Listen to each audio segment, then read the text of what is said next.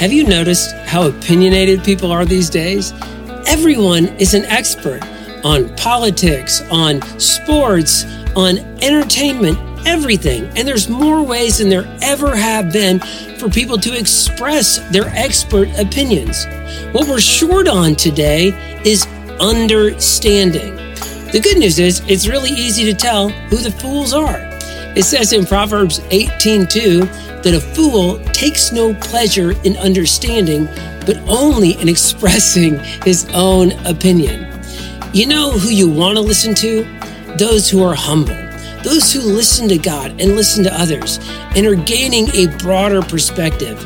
And be that kind of person yourself. Don't always have to talk, be a listener, stay humble, and grow. And friend, remember, when you're following Jesus, the best is always yet to come.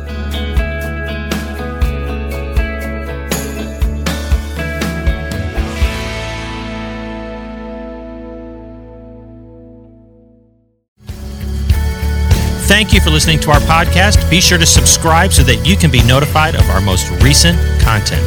If you have any comments or questions for us, feel free to jump over to WashingtonCrossroads.com. Thank you again and have a great week.